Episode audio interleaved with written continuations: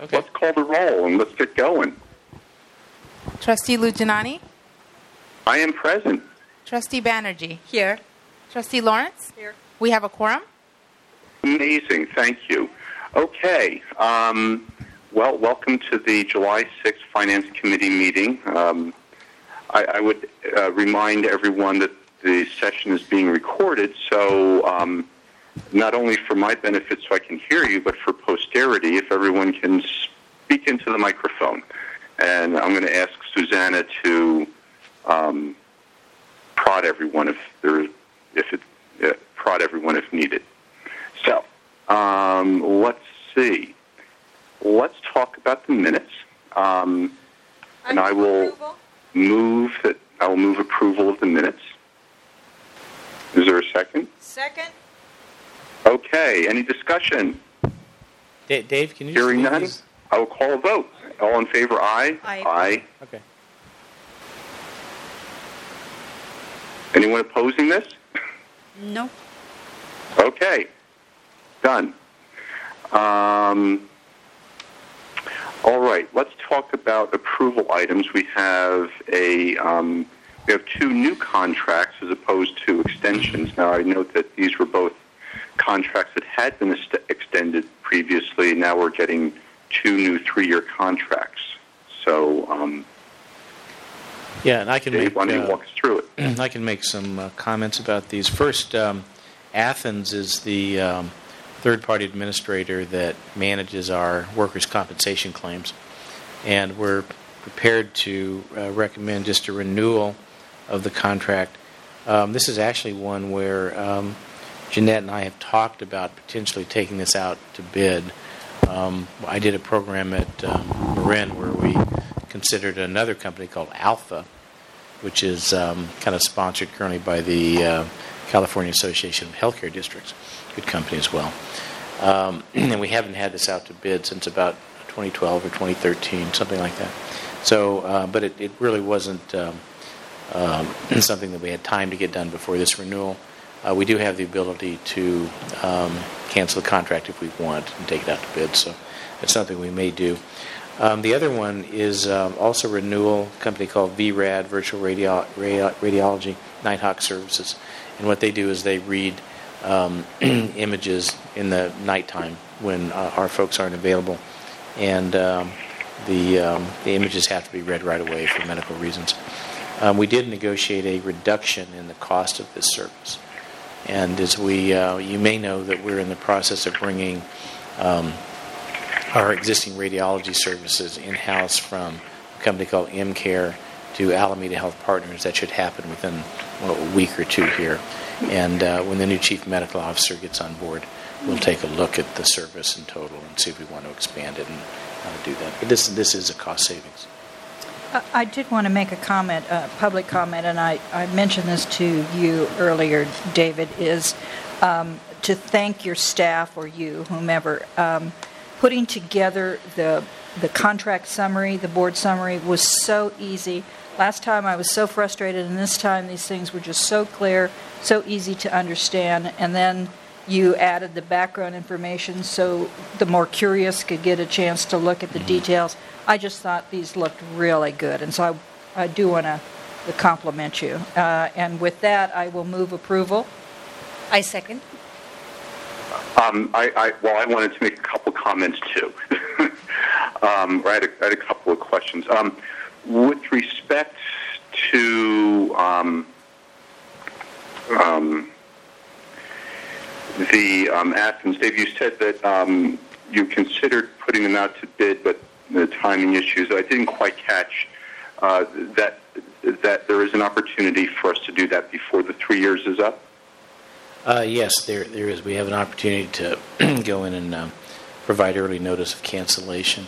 And the thing about this Okay. contract, it's it's not just the cost of the particular contract. It's the what we need to be doing is looking at the results of our entire workers' compensation expense, which is actually quite Mhm. high by industry standards. So that's that's something that deserves a look now that we have time to do it. Um, one question I had, one, one thing with respect to workers' compensation. Um, so, um, you know that that's that, you know, you, we, we, we pay those as a result of, um, you know, you know, worker injuries, and I'm wondering, you know, are we, what are we doing in terms of collecting, you know, collecting data and looking for trends and seeing things we can do to prevent um, workplace injuries?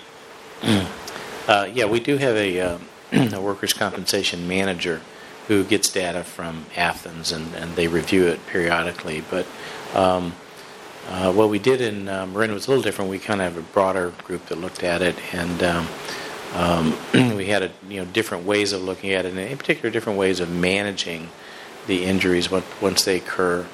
Um, having a, a back to work program, which we do have here, is one of the, the primary indicators of a successful program is getting the injured uh, employee back into the work environment in some kind of work environment uh, based on you know their capabilities as soon as possible. So I think there's work to be done. So in the analysis that you will be doing with Jeanette, Mm-hmm. some of these, looking at the trends, looking at those will be part of that as yeah. well. Mhm. Okay. Thank you. Okay. All right. And, and Dave, it's just, it's a little, you, you, you kind of cut in and out, so it's a little hard to hear you, just FYI. Um, for, for VRAD, um, so there, I'm, I'm curious. Uh, so the, the, the, so we can't, so we don't have 24/7 coverage in-house. Is there, a- would there be any, would there be an economic or clinical basis to do that? To, to build a program, to build up our capabilities to do that in-house? Or is this really the right configuration clinically and, and economically? Um, it's, it's not currently economically justified to have round the clock coverage at, at Highland. Okay. Yeah, I was. I um, hi, hi, Jim. Um, I was going to add to that that um, uh, just from my experience, having um, what is called like a Nighthawk service uh, is not an uncommon thing in in um, in uh, academic medical centers or uh, safety net organizations with trauma programs. Uh, just uh, it's a it makes for sort of a good. Redundancy in terms of uh, peak demand or urgent needs, uh, uh, but also um, um, sort of scales it because when you do uh, pay for the full resource, uh, the the volume or the efficiency of that resource could be uh, severely um, diminished during times where you don't have the volume to sort of justify it. Yeah. And, and I'm not questioning the, the um, you know, the, the importance of validity of it. I'm just, you know, want to make sure that you're asking the questions about, you know, it make sense to bring it in or keep it out? Um, also, with respect, uh, you know, with, and that- not, I'm not, I'm not picking on VRAD. It's just it raised a few questions in my mind in general.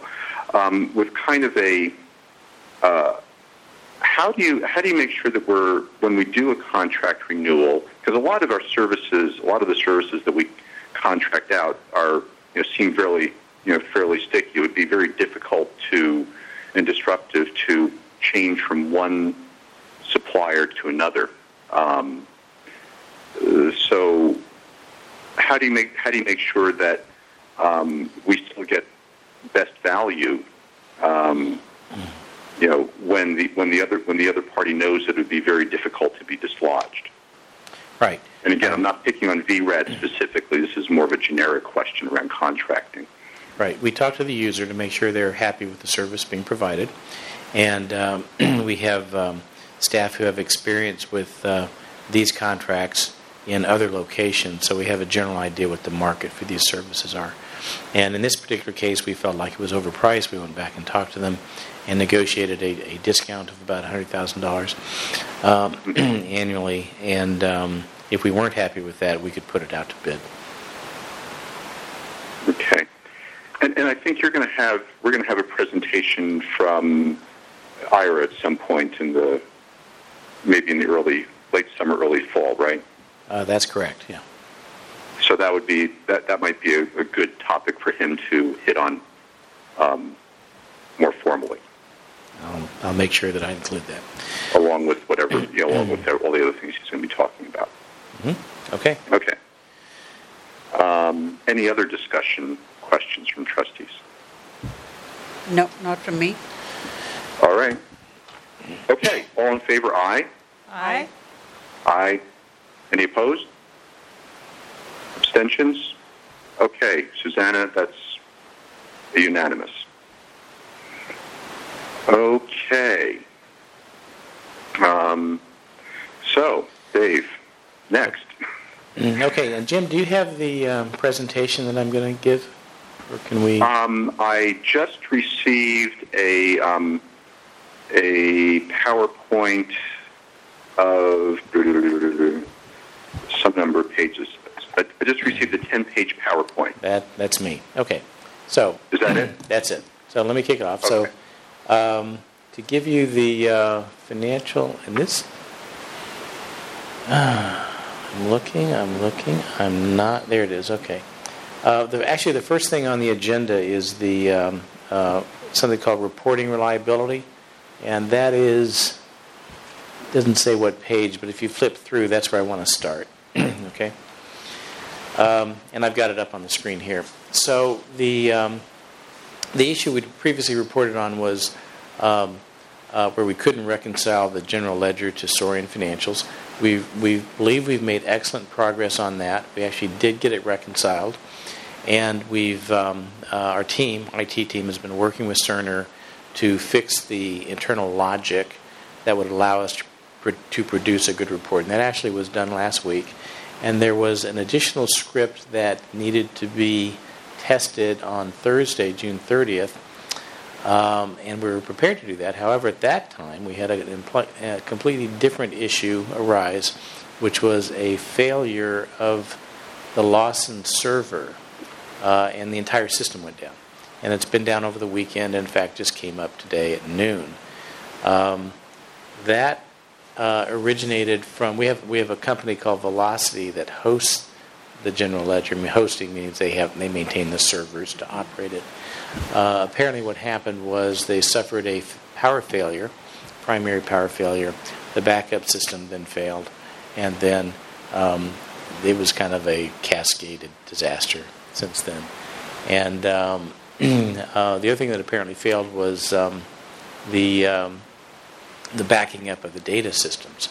So we had a mad scramble over the weekend to make sure that no data was actually lost. Our teams, our IT team and finance was actually in over the weekend verifying that nothing had been lost and they were scrambling and um, uh, did successfully recover everything and bring the system up back today. So we're back live. Uh, everything's working. Uh, I believe the systems are balanced out. Um, however, it now raises a new question, which is what's the reliability, of our disaster recovery system and, and the reliability of that particular vendor. So there'll be a um, sort of a, a root cause analysis and debrief over the next week or so to evaluate that situation. Okay? Uh, David, you know, the, the thing that concerns me is that the, the issue of the disaster recovery is about a two year old issue. And I do remember the auditor pulling it out as one of the concerns and us doing a kind of a check, and there were assurances that came through that everything was copacetic. And so, having this come to light, how does one reconcile the idea that this was supposed to have been taken care of and is now we find ourselves in this jam? What Uh, it's troubling. it's troubling because this is this is a never event. This is something that you know supposedly it could never happen. In fact, we were paying a vendor who we believed to be competent to ensure that it could never happen, and then it did happen. And we can come up with excuses, but it's it raises a lot of questions that we have to ask now. Uh, Okay, so I, I suppose that you're digging. uh, I, I guess I'm concerned in the sense that when one says, you know, we all have issues, and so you say, this is an issue, we're still working on it, you know, you can kind of say, okay. But when you're assured that this has been done, and then this occurs, it gives one pause about the validity of either whomever is in charge of this thing or the vendor or whatever. So, Yeah. okay, I just want to Well, just to have it on the record here that this is not a new issue and one that I don't think any organization can afford to, whether it's a hospital like us with a huge amount of data or, you know, a small company, that this is serious stuff. We, we agree with you. Uh, I did not know about the the uh, the legacy uh, of, of the issue, but just in real time, that in and of itself is quite concerning uh, to all of us. Um, want to underscore what uh, what David said. Um, uh, the IT team and, uh, and the finance team worked diligently when this happened over the weekend with the vendor um, to get this back up and going, but really did underscore to the vendor that the fact that we were having a hard time getting this back up after the uh, blip uh, was rather concerning to us. But in the immediate time, actually, obviously, the first priority is get the system back up, make sure we didn't lose any data. Um, and once we did that, which effectively uh, uh, has returned to, let's say, normal, if you will, as of noon today, uh, then the next step is the postmortem. How did this happen?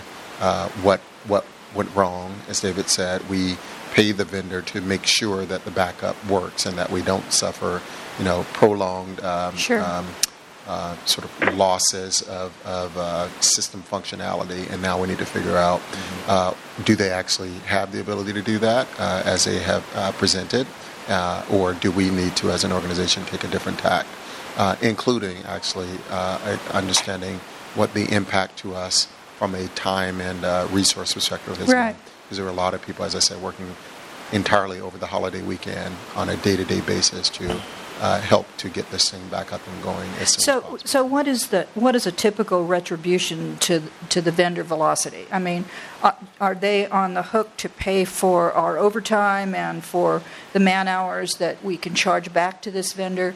I mean, it, it, it seems to me that they they should not be off scot free. Right. I, so I think it runs a gamut. As you as you know, with uh, uh, Cerner on the other end, we uh, employed a, a similar approach where we withheld uh, payments for the type of services that they were supposed to be providing to us that hadn't been reliably provided until such time that that is that is done. So that was a way of uh, having some financial skin in the game. Uh, with Velocity, I think. Uh, uh, we we will uh, take a, a similar tactic, but what the actual uh, repercussions would be are, are to be determined. But you should know that we this isn't a just oh we're sorry type of thing. Uh, we will we will uh, figure out the sort of the impact and, and what we feel is appropriate uh, uh, retribution for that. But then even beyond that, you know, do we have uh, the degree of confidence that we need as an organization for a vendor who has to provide this to us, uh, and whether this particular vendor can do that for us? And, and do we know what other organizations the, this vendor supports? I mean, were we the lone? Were we the lone, or is there? Um, it apparently took down about 12 other clients. We don't know who they are or where they are. They could be across the country. Uh-huh. Yeah, but it was quite, They're it was they're quite large. serious because I mean, they're a well-known organization. Yeah, it wasn't just the general ledger; it was uh, accounts payable and Yeah, payroll. I mean, Exactly. and, And it, and then luckily it happened just after we had done payroll, or we'd have been cutting manual checks. In fact, we were working on downtime procedures about how we could pay vendors this week. I, I'd be sitting there signing checks by hand, Mm-hmm. you know, if this hadn't mm-hmm. got fixed. Mm-hmm. I mean, it's bad enough that the pa- uh, that the backup system didn't also failed, but worse that they didn't even have procedures if the backup system failed. Then what do they do? They didn't. They didn't seem to be like have the capacity to have done that. So Yeah, Yeah. It's, it's troubling. We do know that this was this obviously uh, rose to the highest levels of that organization, and uh, including actually I wasn't a part of it, but David and others involved in a conversation with the CEO Yeah. of the organization and their highest level executives, and we know that they were working on it, which is even more concerning that that every it was it, it really did appear to be all hands on deck, and it still took as long as it did Yeah, to, I mean, to he, get he said, you know, this is this is my company, and this is the worst week of my life. Because this, you know, Yeah. I mean, it, it- you, you can talk about you know damages and recovery, but the point is we're paying them so that this can never Never happen. happen. It cannot fail. You know, and it did. Yeah, yeah. You know, I, uh, there's a, there's a degree of of sympathy, and I, I do understand that that notion. But on the other hand, y- you also I I do think that they have to pony up and and not only deliver and correct the problem, but make the retribution of the compensation that we have experienced. So I just don't think these guys go off scot free. So okay, enough. Thank we'll you. consider all that. Yeah, and I, I would just uh, in, in the spirit of piling on, I would agree. and I, I mean, I think it's one thing. I mean, everyone has you know their failures, but when your you know, but when your backup fails as well, that's um, you know, you start to say, wait a minute, what what what's going on here? Um, so Okay. All right. So, uh, one, And, one last question. you know, Go and- ahead, Jim. so so there, as they say. So, are we uh, now that today is when it all came back up again? So now the testing of the script errors and all of those other things can slowly re-begin while the Yeah, they, they will. I haven't got a report, but I, I, I have a high confidence level that it'll, it'll work. Okay. So that'll be done. I, I I would like, if, if it's all right with our chair, um, a report back on what, re- what compensation Velocity did or what kind of reconciliation. You know, I, I seriously don't think they ought to be off the hook. We agree Agreed. with you, and we, we will gladly provide that. out. Okay, thank you. Um, um, the, the, the chair will indulge you, Trustee Lawrence. Thank you so much. All right. Now I'm, I'm back to the uh, beginning of the presentation. So, um, oh, and, and Jim, we have a new new technology. We have new microphones. They're cordless. So if we're experiencing some difficulty, we're all trying to adjust to the uh, the, the new mics. Um, okay. So we're back to the end of the presentation. Uh, this is the financial summary. Um, so the uh, reports you have are through 11 months, even though we're, we're now in July, so we actually have um, uh, completed the year. Um, partially due to the problem we just talked about, we haven't actually got financial statements yet. Um, but uh, so reporting on 11 months, uh, we did have very strong performance in the month of May, and for year to date, we're actually quite close to the budget with an EBITDA margin of about 4.4 uh, percent. Um, a little bit below budget, but in total, since revenue was higher, we're actually pretty close to the uh, operating income target. Uh, the revenues have been above budget by about 2.9%. Expenses are above budget as well. A lot of that is volume related. Um, in general, volumes across the system have been um, quite strong. And uh, then the cash collections have been really very, very positive. So we um, had collected 105% of net revenue. Um, that's a that's a key ratio that people ask about, but it's it's a very common ratio that um, any organization will track, and the auditors will look at it in particular, which is important um, from from my standpoint. So we have good audit, and um, uh, we we have been successful at significantly reducing the days in accounts receivable during the year, down to about 66. Um, that's actually respectable. You know, That's it's not very good. best in class, but it's actually the quite quite 120s respectable. and 90s. Yes, Yeah. last- Yeah. last, Yeah. really. Okay. Um, the uh, permanent agreement, obviously, we're in compliance. Um, and by our calculation, uh, we were at 103. Uh, we just got the um, county auditor's calculation. He has us at 101.3, so a little bit below that. Uh, he gave us credit for some deposits that we didn't count ourselves. Um, D- David, I've lost track. It went from, it, it, from what? I I can't remember what we were when we, at Uh, the beginning of the year. Um, we started the year at 137, Okay.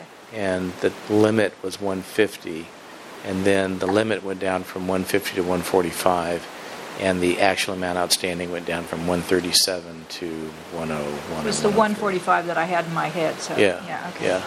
And realize the year before that, I think we were at like 195. So we've really, really come down over the last two years. Okay. Um, budget, of course, is complete. Um, we have a 5% margin. We are now um, working on implementation of that, particularly since there's a lot of people who have uh, requested new positions that we haven't yet addressed. We're looking at the um, the review process to do that. Um, I'm obviously trying to include the uh, chief operating officer in that process. And um, Jody just mentioned that she's completed the draft of the new variance review process. So I hope to take that into the management committee next week and eventually probably revise that process during the month of July so that we can start addressing all those um, all those needs. But we have believe we've addressed the key issues of funding magnet and lean and a few other things. So Are are there any major changes here since the board approved it in June? none, no changes at all. Okay. Okay. Dave, I have one question. Yeah. So, uh, you know, when we see the financial summary and in terms of expenses, it's usually the purchase services and the pharmaceuticals that are like the big I- items that you see mm-hmm. are always a little. So, mm-hmm. when, uh, given the new budget and things, when will we see some mitigated effects of, you know, these expenses that don't always rear their heads as, you know, this is the reason why? Mm-hmm. Yeah, so the, the new budget is really sort of based on current actual expenditures. So I would expect that we'd be a lot closer when you start getting reports for the new budget. Yeah.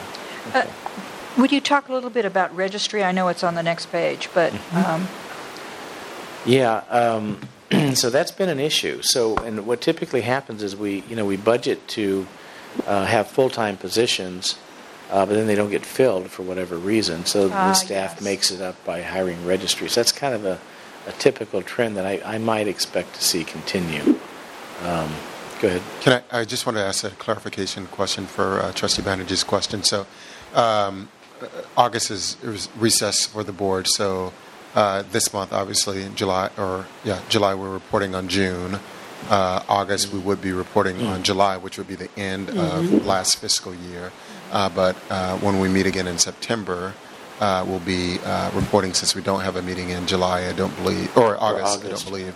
We'll be reporting on fiscal close, uh, which will be basically the end of this this last fiscal year, and then you'll have the first report of this current fiscal year. So that's the point where, Yeah. if you look at those areas like purchase services and uh, pharmaceuticals, where you'll see um, hopefully a, a, a closer prox- uh, approximation to the budget, The budget. relative to the actuals. Okay. Yeah. At least as that year, as the year uh, Right. gets in the books. Okay. Thank you. So, and of course, even though we're not meeting, we'll go ahead and send the statements out to you when we get them anyway, so you're, you're up to speed when we get back. Um, okay, so uh, maybe just talk about some big trends for the year. Um, the um, starting for the top down, uh, we're currently um, about 2.3% below the net revenue that we expected, net patient revenue, but that was still up over 10% from the prior year. So we were pretty aggressive on that patient revenue. Um, on the other hand, our supplemental revenues were way over budget. Uh, they were over by 36 million, so about 15 percent. And we were, you know, we sort of knew we were going, we were conservative going in, uh, but we've had good development on the Medi-Cal waiver, DSRIP, a variety of things have contributed to that, and uh, those are of course reflected in the budget. Um, on operating expenses overall, even though we're above budget, there's some pretty good trends there. In particular, I'd point out that our compensation ratio, which is way at the bottom, is down here, uh, is I think 65 percent.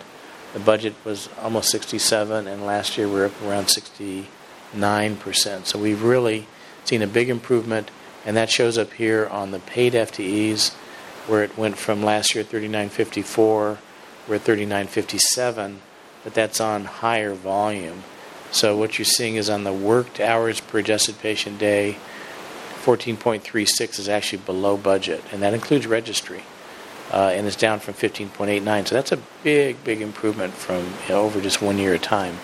What, what do you hope to see in, in the collection ratio? I mean, is, am I reading that that says we're only really collecting a third of what is due us? That's correct, and that's um, actually above budget for the year. So that's common in healthcare that that that ratio would be as low as it is. It's common. It's very, very common, and that that developed started in the '90s when um, uh, it's called cost shifting, where um, hospitals started getting paid less and less by Medicare and Medi-Cal, so they kept raising their rates to the commercial insurance plans, and that created a disparity between how much uh, a commercial plan paid us versus Medi-Cal.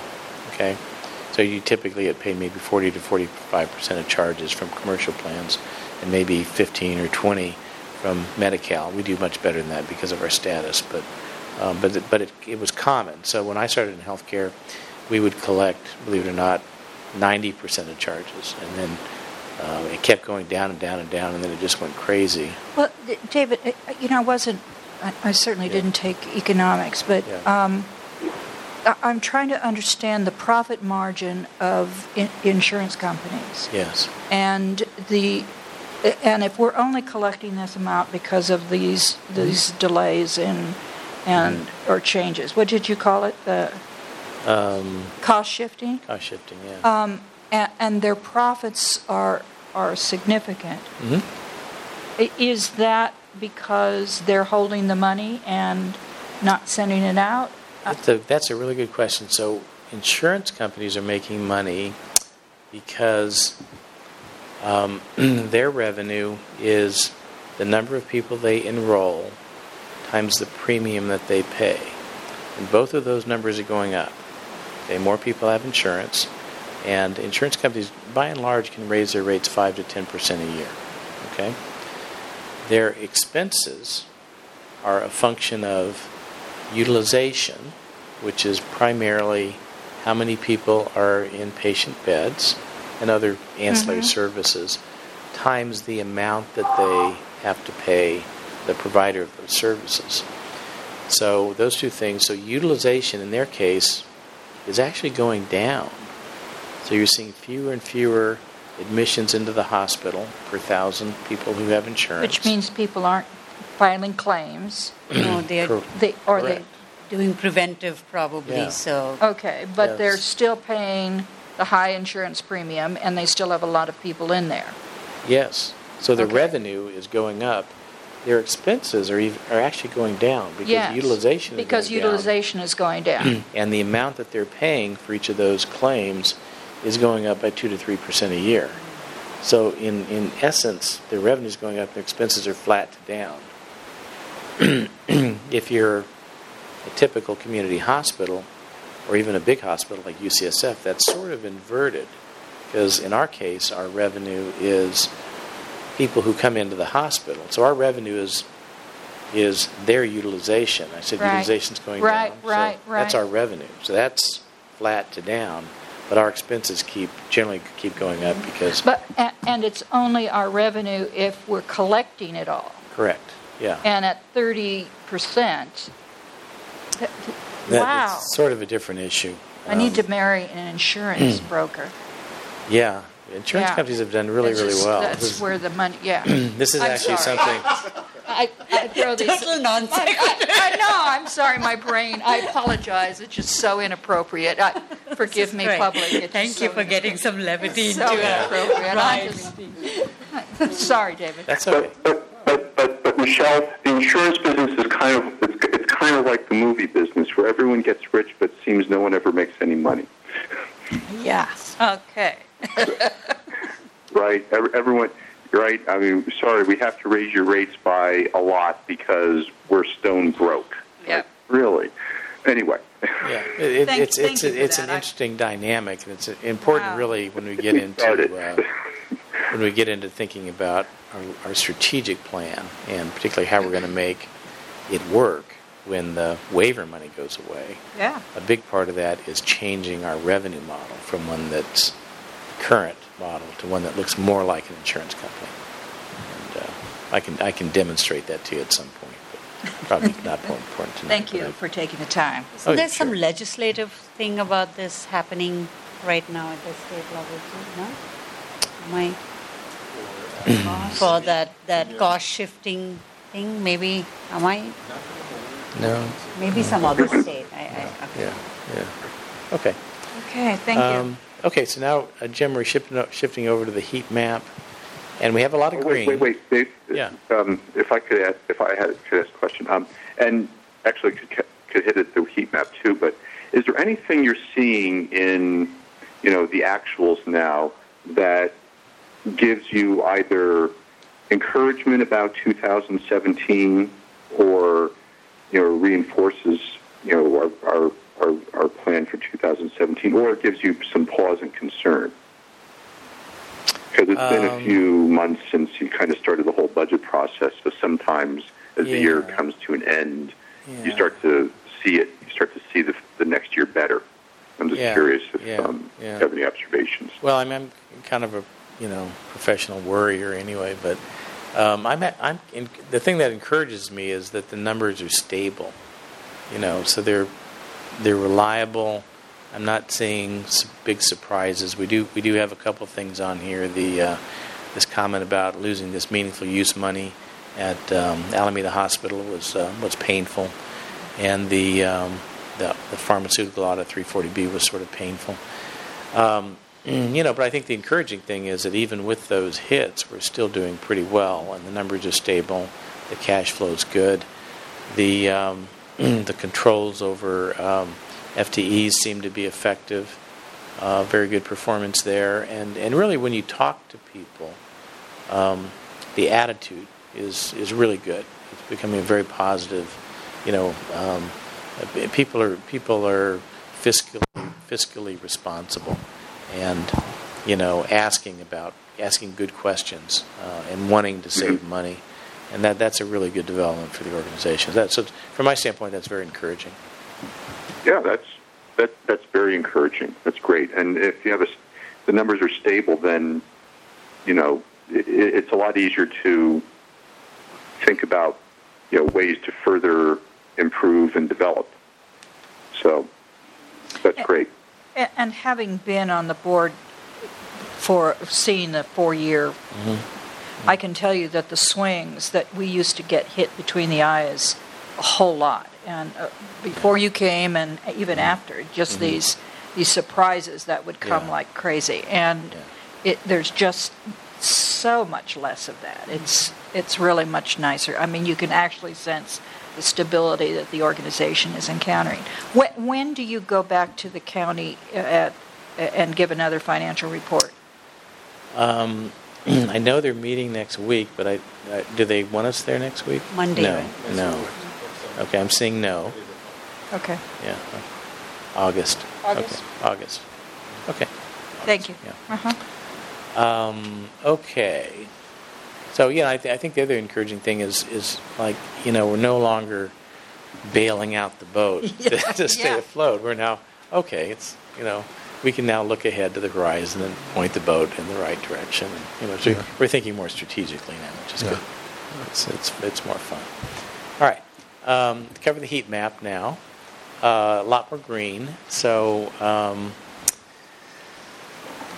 you know, really the it was encouraging. If you look on the top right, where our, where our volume indicators, and these are variances, so they're all positive. You know, mm-hmm. census 1.8 percent positive, discharges, visits 3.4, gross revenue, outpatient revenue, all positive. That's very encouraging because we're hitting our volume numbers. And I, I don't know if you can remember a year ago when we put that out there, and people said, "Well, you know, it's it's it's challenging. Can you mm-hmm. really do that?" And we actually exceeded uh, what we thought, not in every area, but um, we did. And uh, I would say that um, even now there is unmet demand. You know, particularly if you look at the one red area up on the top is ambulatory. You know that that is still the big opportunity for us because that drives everything else. And um, you know we are we are looking at how to how to improve that. Um, uh, other areas like uh, Alameda, where as you know we're having this contract issue with uh, a few plans. Even with that, the overall volumes are actually okay. They're it's hitting a certain you know few areas that are you know painful for the people involved, but in total, um, that that hospital now has a future. Um, I think you know many of you know a year or two ago we're saying, well, gee, can can San Leandro survive? Can Alameda survive? Why are we, why are we even there?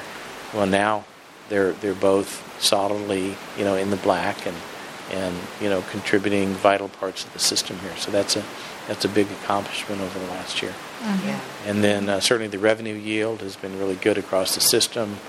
Uh, expenses, you know, a little over, but on a volume adjusted basis, quite good. If you look at, I'm pointing at, um, I'm looking right here.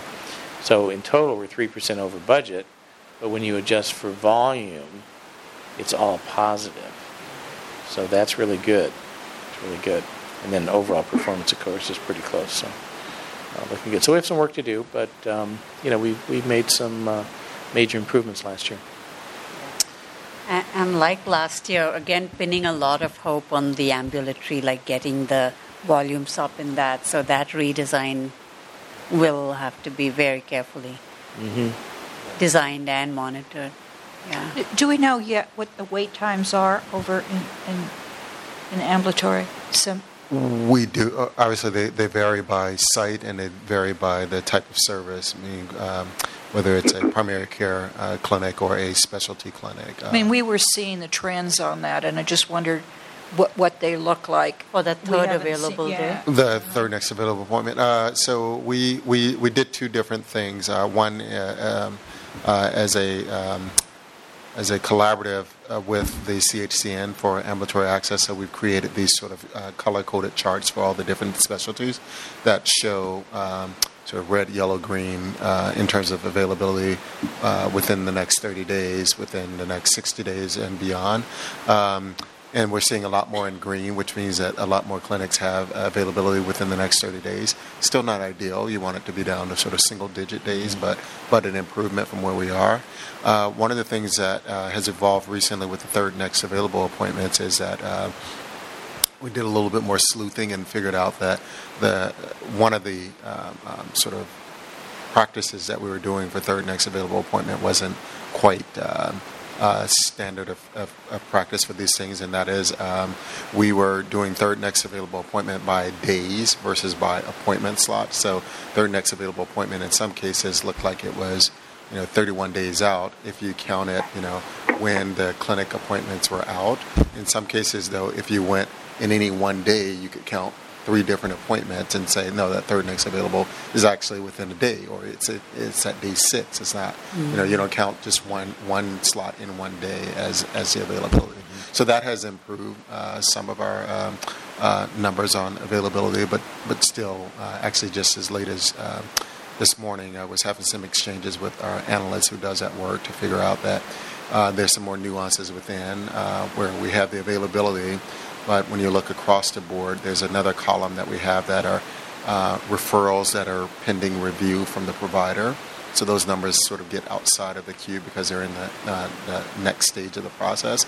And then uh, one more step is once the provider has approved it, now it's awaiting scheduling. So now we're reaching out to the patient to say you're approved to see a provider or you know it's um, uh, we want to make this appointment and that takes some time. Sometimes it's the staff and workload sometimes it's the patient and the responsiveness. So, so those get, fall outside of the queue too so when you look at this uh, number it can be somewhat artificial as a new person coming into the queue whether you're new or returning patient because there are other people who might fill in those slots um, depending on how, how quickly you get through. So, so still a lot of opportunity, and I think um, uh, the other thing is uh, some of these numbers are not depressed by that opportunity because the demand is great. It's the capacity of the providers, and you know we have had some great success in recruiting providers, but the um, the net balance of those who've left us in the ambulatory setting has has sometimes uh, diminished the positive impact of the people we've been able to recruit. So, so trying to stabilize there, get the ac- or get the capacity up to be able to meet the access uh, better, and that's a uh, really good uh, or a really important um, uh, lever for us being able to see people under our current financial Right. model, but also as we switch to or, or gradually convert to being a population health manager. Well, I, I would like to have you think about, and you know, I, I don't want you to respond to one person's request, but to give some thought. You know, we used to see because of one of our pillars i- is the number of the access. You know, Yeah. the, and it would really be nice to see that. And I Yeah. think sometimes keeping the red things that a board can press a little bit um, helps the organization know that we're monitoring those things and and that is a priority for us. So um, you might think about that at some point of how the board can assist you in in monitoring those things that would in fact help this this particular issue. Yeah, I, I agree. We will. Um, uh, you know, this year uh, uh, we didn't get as far as fast as I would have liked to in terms of creating the uh, leadership for that area. Uh, we're we're just about done with a, uh, a job description for the uh, leader uh, as we convert to uh, dedicated leadership for that, um, a clinical leader and then an administrative leader. Um, and I suspect in the first quarter, in fact, when we talk about the strategic plan, when we come to next month, you'll see that there's a goal to stabilize that leadership, understand those metrics, and start working towards it over the course of the next year. That's so great. We'll bring that to you. A- a- And I, I want to compliment you also in bringing in lean because I think lean also helps the examination of those processes that shortcut some of that You got uh, it. stuff that isn't as efficient, right, the That's right. backlog. So uh, I think that's a great approach. Great. Thank you. Thank you. Okay. And Michelle, um, I, will um, I'll, I'll, I'll, I'll make sure that you're not the only trustee asking for that. I, I think that's a great idea. In fact, um, I think Dave is going to touch on, you know, sort of, uh, you know, tracking to the budget and perhaps some non-financial, purely financial metrics. Yeah. Because I mean, the budget really was more of an op, you know, was more of an operating plan. I mean, there was a lot of non-financial assumptions in the operating in the budget that um, I think we can track. Right, right. And you know, the Yeah. things you talked about. Um, one of the things I'm curious about is this nebulous but very important concept of culture of accountability, and how do you, you know, how do you know you're getting there? Because that's real. That's so important, and it's something that management has talked about many times. So, um, Yeah. I'm with you. Yeah, and also a couple of the things that were mentioned either in the May or June meeting about the e-consult opportunities or Rubicon with CHC, and you mentioned those partnerships. So those might again help to, uh, you know, uh, get those days waiting or you know next right. appointment if we if we are investing more in uh, or, or you know focusing on those. So just knowing how those things are going Yep. with the partnerships. Great points. The, the, the, the one request I would have, which goes in the other direction, is we can easily end up with this extremely long, um, you know, tracking mechanism that is comprehensive but uh, too hard for any too hard for anyone to use. So there's, I think it's a fi- finding the right balance will be probably the biggest challenge. Yeah, I, I appreciate you saying that, Jim. We, you know, what we're working on as we uh, round out and complete the package for the strategic plan is uh, what are some of the metrics that um, uh, we think would be sort of the highest level indicators of how something is performing in each of the business units, and beneath that, uh, there will be, you know, more granularity. But we're, we're trying to make sure that as we look across the entire enterprise, that we have at least um, uh, the right, you know, two or three indicators in each business unit, which corresponds to the, you know, the sort of the level of care, uh, continuum of care, I should say.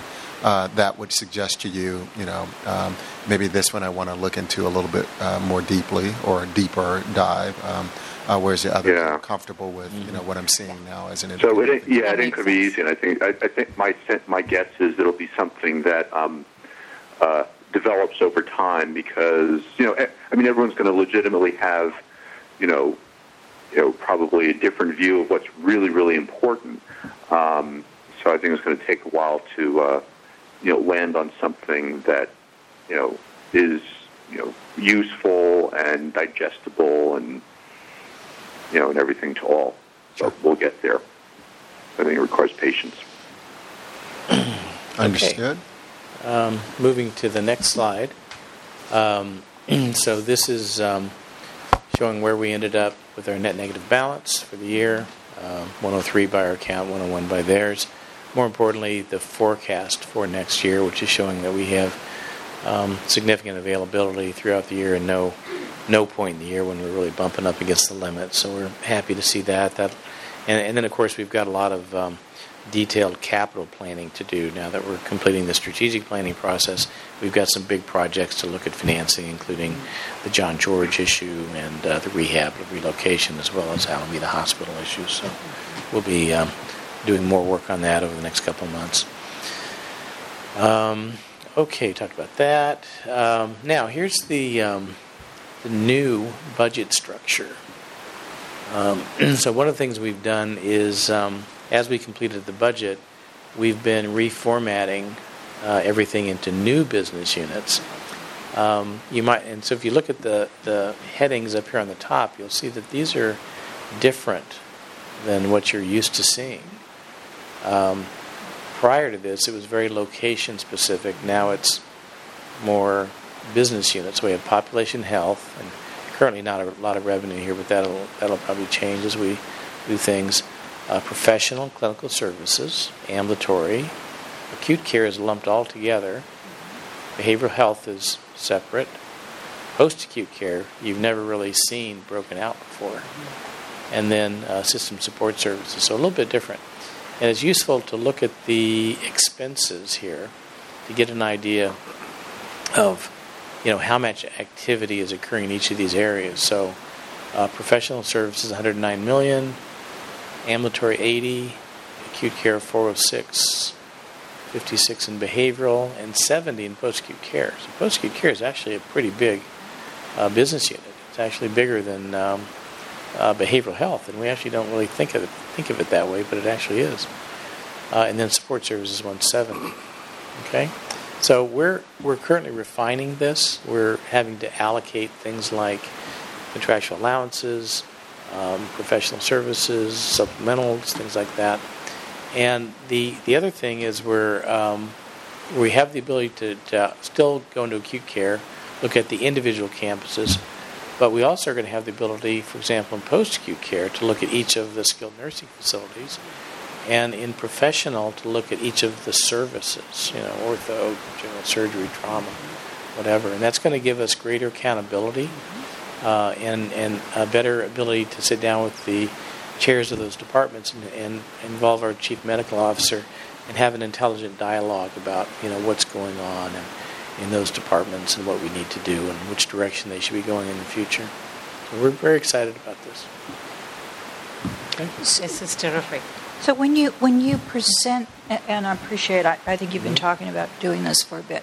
When you present um, the report to the board on what what is it that we will we will likely to see, and mm-hmm. I suppose I, I'm curious under what programs or areas are under each of these categories. As an example, wh- mm-hmm. what under behavioral health, mm-hmm. what is under behavioral health? What, I mean, obviously John George, but Yeah. what, what specifically? Right, and I think what we should do is, um, when we roll this out, the actual report, we should come back and give you a tutorial on that. But in this case, behavioral health is very similar to the current operations of John George. Uh, the, the big changes are post-acute and uh, professional, And Okay. and, and acute. Yeah, yeah, acutes move together. yeah. And, and maybe this is worthy, and you know, just as a suggestion, worthy of one of those education sessions Yeah. that we have, Mhm. Yeah. is to really go through not necessarily the numbers, but how it is constructed. Right. So the concept of what you're doing and how it's flowing through Yeah. can make more sense to to the board as as we get. So, so we, uh, David and his team, worked on this in anticipation of, uh, of, of the board actually endorsing the strategic plan when it comes through. Obviously, that hasn't happened yet. That'll happen next month. But when we bring it uh, uh, to you next month, you will see. Um, you'll get a little bit of a deeper appreciation for what's in each uh, strategic business unit. But just as a sort of a clear example, I for example, acute care right now, as he said, you you see reports that just the ones he just did just a minute ago, where he says Highland, Fairmont, John George, San Leandro, Alameda. In Alameda, you have basically, uh, well, I think you have the ambulatory piece too. So you have three different um, um, parts of uh, care delivery. You have the a little ambulatory, you have mostly acute, and, and a lot of post acute as well, or maybe even the reverse because the post acute is so large. Uh, when you see Fairmont, you're looking at um, uh, two different types of post acute. Uh, uh, so, so what you would see is, uh, and, and then of course everything else is broken out. So when you see uh, acute care now, you know that that's any inpatient stuff at Highland, Alameda, or San Leandro, all in one bucket. Uh, and when you see ambulatory, you know that that's all the wellness centers and all the professional and clinical stuff is is all, uh, meaning the physician uh, and and provider delivery costs are actually all pulled and and revenue are all pulled into uh, one particular line, so that we can manage it more closely in the manner in which you just described. But you'll have more detail there, and then we could probably then, as necessary, complement it with a little bit more. Um, uh, detail from a finance perspective of, of, of what's underlying all of that. Yeah, that would be helpful. You know what I can't answer now when people ask me, well, tell me about, you know, what does this hospital offer? What does this hospital offer? What programs? I can't answer that now. Okay. Um, And uh, it would be really helpful to know what specific things, and not that this would change in any way. Right. But when you said acute care, for example, Mm-hmm. and you know that acute care also is in Highland and, and Alameda and San Leandro, really just helps understand we provide acute care at, at all of these services. Right. Yep. Is that getting to where you? Yep. Okay. You got it. Thank you. Yeah, and I- I'd like to add that as we are moving, at, you know, this really is that integrated thing that you know we want to see, and the granularity will come by the mm-hmm. different campus locations. But for us to know, oh, that's how much is in ambulatory, like across the system. So suddenly, Right. it's completely reorienting one to be thinking about it ourselves as a system. So as your that uh, board education session with your revised metrics would be just terrific because I can just see like this reporting gets into my brain way better than the other one. Mine too. Good. Yeah. Well, we're hoping it works for us too. Okay. That's the All right. plan, anyway. Okay. Yeah. So work to be done. Uh, now, Jim, we're going to talk about enhanced reporting. So, as I mentioned, currently we're working on respreading all the uh, things like contractuals and professional revenue, et cetera. Um, the um, uh, we're getting these individual reports together so that managers can have them and see their operations. Uh, we are looking at revising the metrics for each of these areas, so they've got to be tailored to their specific line of business, and they're really different between business units. You know, professional, uh, we need to be reporting on encounters and work RVUs. That's very different from patient days in acute care, and it's different from a, a SNF day, a skilled nursing day, or an ambulatory visit. Um, and I mentioned we're working on the monthly variance review process. Uh, hope to have that done in the next week or so. Uh, it'll be done well before we come back to report to you next time. And then Jim mentioned uh, the need to, to look at sort of the non financial things, culture of accountability. Uh, we're talking about that internally. Um, one thought I have is that you know in, the, in a typical performance management system, there'll be um, system objectives, which are financial and quality and other things, but often there's um, individual strategic objectives that managers and directors and above are assigned. And one way of determining accountability is, you know, how, ma- how many of those actually get done uh, each year. And um, so that's one thing we talked about. We're, but we're, we're still engaged in that dialogue. Okay. Um, let's see. Uh, Jim, I'm actually done with the report. I'm, I'm up to the uh, committee planning calendar. Um, are there any Okay. Um, wow, we're we're moving along real quick here. I hope no one was betting on a late meeting. Um, We have a babysitting issue we've got to get other? Yeah, to. yeah. okay.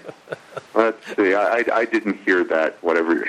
it's probably better that I didn't. Um, let's see. Well, um, so we're going to take a break, and then September. Um, good. We're going to get back into doing uh, retrospective reviews. I really think that's useful and important and interesting. And we're going to hear we're going to hear some education on contracting, and I'm really looking forward to that. Really looking forward to that. Um, then we have a first quarter review. Good. Um, um, Michelle, Kinkini, do you have anything to um, add or request in terms of stuff that we hear in the balance of the year? No. Nothing comes to mind at the moment, Jim, but I will give it some thought. Thank you. Okay. All right. Um, Dave, I do think, um, well, let's see, by the time we have a September meeting, um, you'll, you'll have a better idea of uh, kind of enhanced reporting to the committee and to the board, obviously. I Yeah, a- absolutely. Good. And then for the first quarter review, were you planning to do a, um, a forecast? Um, no, I, th- I, I guess I could, but the, usually at the first quarter review, we simply come in and talk about the uh, the key variances to what we thought was going to happen in the budget. Um, I think it'd be appropriate on the next meeting in November when we have the preliminary plan to put together a forecast Yeah. for the year, and then Think, think about doing, I mean, it doesn't have to be detailed, but just kind of a high level. Um, I mean, look, I mean, we haven't done a forecast at all. Maybe we should try to do like at least some Okay. high level. I, I could, yeah, I, I could do a forecast. Well, one of the hard. things that might also be interesting just for is for us to, on the, on the capital projects, is to see Oh. some kind of overview plan of when you anticipate Yeah. certain major things occurring in the capital. um, a- And that would help us to know that these projects that you've invested in are in fact meeting their timeline and moving along. So that would be, a- I think, a good thing for us to see. That's excellent. Yeah, that's great. Good idea. Excellent. Okay, got that. Um, anything else? No? Okay. Well, um, um, let's see. Back to the agenda. So we've done committee planning. Um, the health committee agenda. Uh, again, that'll be in August. Uh, they've indicated so. I'm. The the next report to the county uh, health committee would be in August. Okay. All right. Let's see. Well, then I think we are at the. Wait, Yes, Jim? Sorry. Uh, just a, uh clarification. Uh, the the uh, supervisors also have an August recess, so uh, likely September. Um, we do just uh, to also uh, point out we will be discussing uh, behavioral health in uh, conjunction with. Um, with the uh, behavioral health care services uh, in, in Monday's health committee meeting, but but that will that will be the only thing uh, that will we plan to discuss at that meeting. Okay. Thank you. Sure. Thank you, Lovecchio. Okay. Well, we're at the most important point of the meeting. Are there, Susanna? Are there any requests for public comment? No, not today. Well, okay. That's unfortunate. Um, any other trustee comments? No, not from me. Not for me, thank you. Well, then why don't we adjourn this meeting? I move All in adjourn. favor? okay. So, adjourned. Thank you, everybody, very much.